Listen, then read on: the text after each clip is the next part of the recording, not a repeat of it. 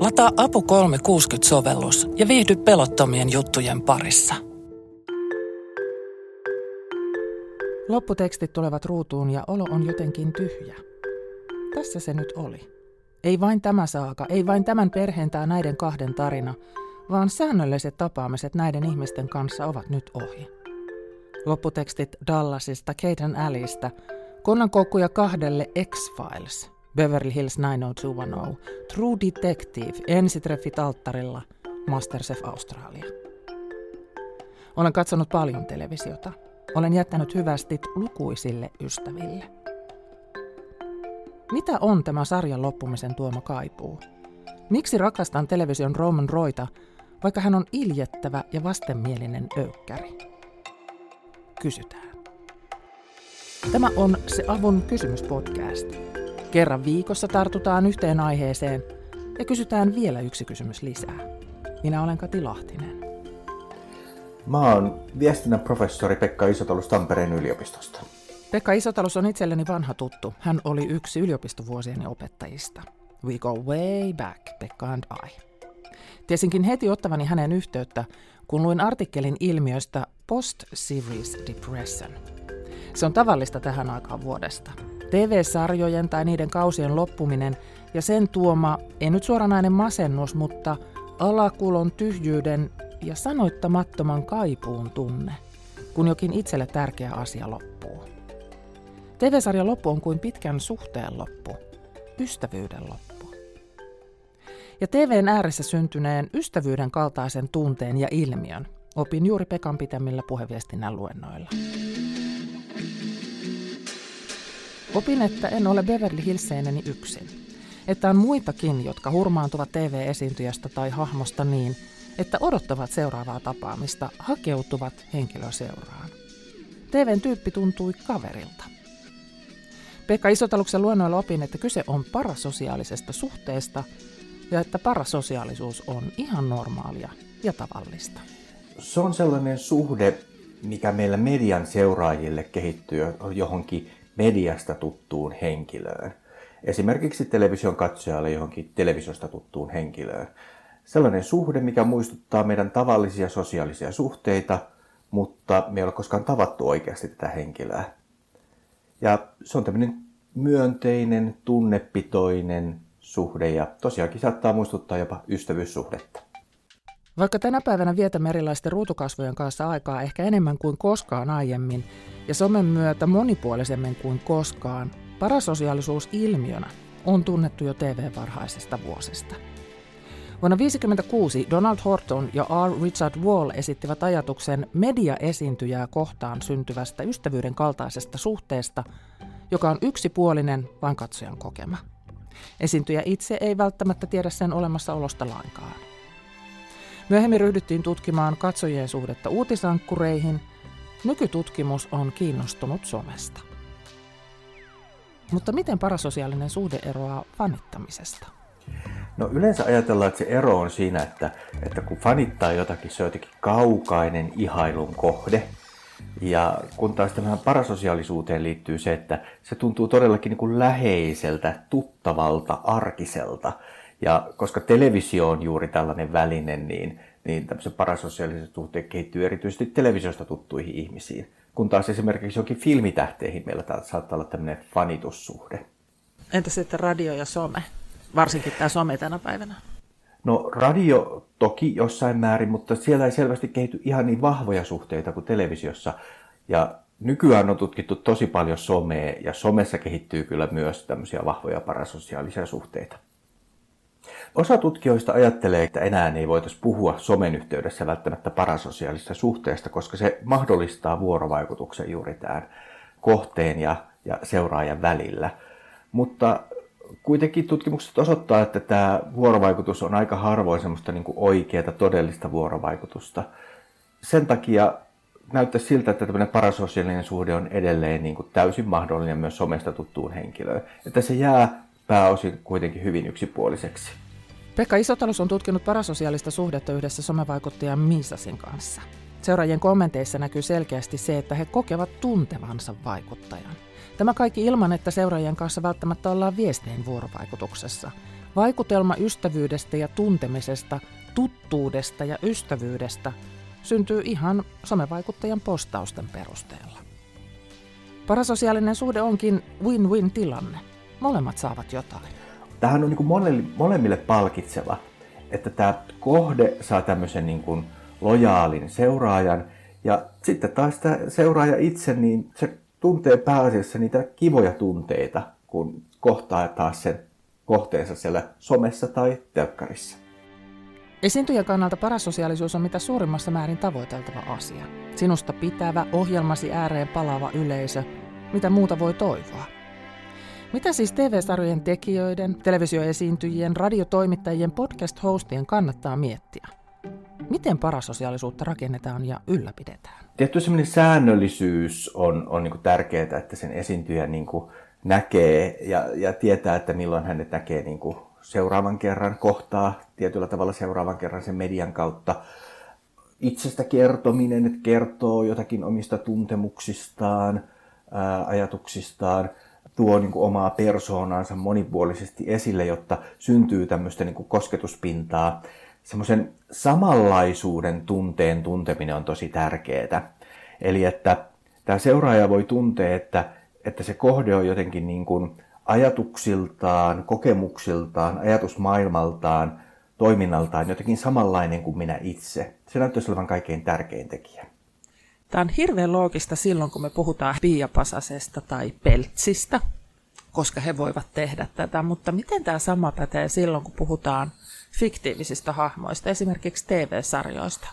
No tämä pätee kyllä ihan täysin niin kuin, tällaisiin fiktiivisiin hahmoihin heistäkin pyritään rakentamaan tämmöisiä niin kuin kokonaisia persoonia ja ehkä tämmöisen hyvän televisiosarjan niin kuin yksi ominaisuus onkin, että, että ne hahmot ovat sellaisia, että heidän, heihin voidaan samaistua, heidän kanssaan voidaan tuntea niitä tunteita, empatiaa. Ja ne on sellaisia kokonaisia persoonia sekä hyvissä että huonoissa ominaisuuksissaan. No selitä mulle nyt sitten se, kun tässä terapiassa ollaan, että, että miksi esimerkiksi Succession-sarjan Roman Roy, joka on iljettävä ja vastenmielinen öykkäri, on mulle niin kauhean rakas hahmo.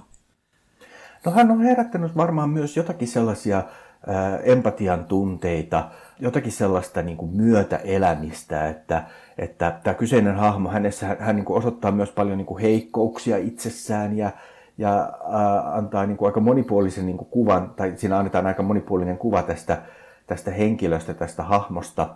Siihen voi myös niin kuin eläytyä ja voin ehkä ajatella, että ehkä on itse myös kokenut jotakin sellaista samanlaista osittain.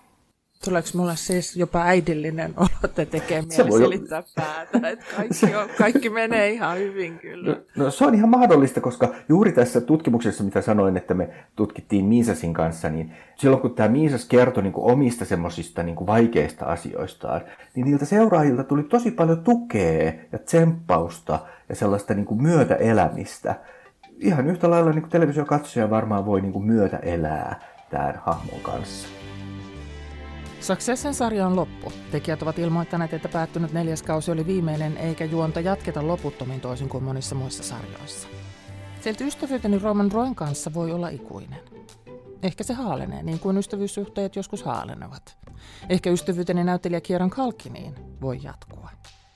Ihan niin kuin aikoinaan Beverly Hillsin Dylan McCain kanssa. Dylan sai minut seuraamaan Luke Perryä, pongaamaan hänet elokuvista ja sarjoista ja myöhemmin myös somesta – kunnes sitten maaliskuussa 2019 tuli surullinen uutinen Lukeperin kuolemasta. Mikä tuo minut taas tähän päivään? Olen aina tykännyt Masterchef Australia-ohjelmasta, mutta vasta muutama vuoden takainen juontaja tuomarikolmikon muutos sai minut rakastamaan sitä. Andy Allen, Melissa Leon ja Zogtson Frillo veivät sinänsä upeasti tehdystä ohjelmasta pois minua vaivanneen herraskaisuuden. Tilalle tuli nauru, itselle nauraminen kyyneleet, lämpö, hölmöily, välittömyys ja haavoittuvuus. Huippukokki John Brillo skottiaksentteineen, käsissään huolihelmet. Ja kuukausi sitten ihan kamala uutinen John Brillon kuolemasta. Se oli pohjattoman surullista. Häntä ei enää ole. Enkä ollut suruni kanssa yksin. Tätä on jonkin verran niin kuin tutkittu sekä sitä, että kun sarja loppuu, tai että sarjassa kuolee joku henkilö, tai sitten joku tämmöinen televisiosta tuttu henkilö niin kuin oikeasti kuolee. Ja siinä koetaan niin kuin, kaikissa näissä tapauksissa saadaan kokea niin kuin samantyyppisiä tunteita kuin oikeassa elämässä jonkun ihmisen niin kuin menettämisestä, jota ei enää niin kuin kohtaa. Eli nämä tämmöiset surun tunteet, ikävän tunteet on ihan aitoja ja oikeita. Ja niistä ihmisistä on tullut meille niin kuin läheisiä ja me ollaan niin kuin nimenomaan saatu niitä myönteisiä tunnekokemuksia heidän kauttaan, heidän kanssaan. Ja sitten kun yhtäkkiä tulee semmoinen niin tunne, että, että enää ei pysty kohtaamaan tuota henkilöä ikinä, oli hän sitten fiktiivinen vai, tai ihan oikea henkilö, niin se aiheuttaa sitten surun tunteita. Eli onko kyseessä parasosiaalinen suru? Kyllä, juuri siitä on kysymys. Ja sitä on ihan yleisesti havaittu, että sellaista todellakin on. Kun juuri on niin tutkittu, kun on esimerkiksi loppunut joku sarja televisiosta kokonaan, niin, niin miten ihmiset sitten nämä, niin kuin, nämä uskolliset seuraajat niin kuin keskenään keskustelee somessa ja löytää toisensa ja jakaa sitä surua. Eli kyllähän niin kuin somesta on tullut myös tämmöinen niin kuin paikka, missä nämä, niin kuin nämä, jotka tuntevat sitä surua siitä tiety, tietystä hahmosta, niin voivat kohdata toisensa ja jakaa niitä tuntemuksia. Eli kyllä tämmöinenkin on, ilmiö on niin kuin havaittu maailmalla olemassa. Masterchef Australia-kausi ehdittiin kuvata ennen John Frillon kuolemaa. Kausi näytetään nyt omaisten suostumuksella hänelle omistettuna. Monelle se on viimeinen kerta, kun Sokin voi vielä nähdä. Vaikkakin oikeasti, somessa hänen nimissään oleva 400 000 seuraajan tili on edelleen aktiivinen. Tämäkin omaisten suostumuksella ja osin seuraajien toiveesta. 2020-luvun ilmiö. Kuolleen henkilön sometili elää. Entä sitten se post-series depression? Masennus, vahva sana, mutta haikeus, selittämätön kaipuu TV-sarjan loputtua. Popular Science-sivuston aihetta käsittelevässä julkaisussa kerrotaan, että toisin kuin voisi luulla, kaipuu ei tarvitse sarjan pingettämistä, vaan enemmänkin se syntyy pitkästä suhteesta, useista kausista ja jatkoosista. Eikä kaipuu itselle tutun hahmon pariin ole vain TV-ajan juttu. Kirjailija Arthur Conan Doyle yritti 1893 lopettaa Sherlock Holmesin tarinan syöksemällä tämän kallion reunalta syvyyksiin, mutta yleisön vaatimuksesta joutui herättämään Holmesin uudelleen henkiin 1900-luvun alussa. Aivan kuten myöhemmin kävi 1980-luvun Dallasissa, jossa, ja nyt seuraa spoileri, yhden kokonaisen tuotantokauden tapahtumat osoittautuivatkin Pamelan uneksi. Tämä siksi, että sarjassa jo kuollut toinen miespäähenkilö Patrick Duffin esittämä Bobby Jung haluttiin takaisin sarjaan. Mutta tämä sarjan jälkeinen kaipuu. Mitä Pekka Isotalo sanoo siitä? No mielestäni se tulee aika lähelle tätä, kun äsken puhuttiin tästä parasosiaalista surusta. Että ehkä tässä on niin määrittelykysymyksiä, että millä termillä tätä niin kutsutaan, mutta että, että juuri se semmoinen niin menetyksen, menetyksen tunne, se, että puhutaan ihan masennuksesta, niin se kuulostaa niin kuin omaan korvaani aika vahvalta termiltä. Jos siis sinulla on TV-ystävä, et ole yksin. Kun parasosiaalisen suhteen ymmärtää, ymmärtää myös sitä, miksi Suomessa on reissattu pitkiäkin matkoja katsomaan kaunareiden ritkeä tai ritari Ja ehkä se saa myös ymmärtämään sitä, miksi salkkareiden Ismo Laitelalle osoitetut jutut kerrotaan näyttelijä Esko Koverolle. No tämä on ihan tunnettu ilmiö. Mä en muista itse semmoisia tutkimuksia lukeneeni, missä tästä olisi niinku raportoitu, mutta että, että kyllä tämä on niinku ihan tunnettu ilmiö, että tällaisia, tällaisia aina välillä niinku esiintyy, että ihmiset ei osaakaan sitten lopulta erottaa sitä, mikä on fiktiota ja mikä ei. Ja sitten tähän liittyen se, että, että kyllähän tämmöiset TV-stä tutut kasvot esimerkiksi kertoo sitä, että, että moni täysin tuntematon tervehtii heitä koska tota, heillä on sellainen olo, että he tuntevat, että tota henkilöä täytyy tervehtiä. Savun kysymyspodcast oli tällä kertaa tässä. Kiitos kun kuuntelit. Vieraana oli professori Pekka Isotalus. Podin tunnarina soi Esme Kruutsin Testing Kites. Podin tekemisestä ja kysymisestä vastaan minä, Kati Lahtinen. Palauteajatukset, moitteet ja ehdotukset asioista, joista pitäisi kysyä lisää, voi laittaa minulle. Somen eri palveluissa Kati T. Lahtinen – ja sähköpostissa kati.lahtinen at aavivalehdet.fi. Osoitteessa apu.fi voit tilata itsellesi uutiskirjeen, josta saat luku- ja kuunteluvinkkejä. Nyt, moikkuu!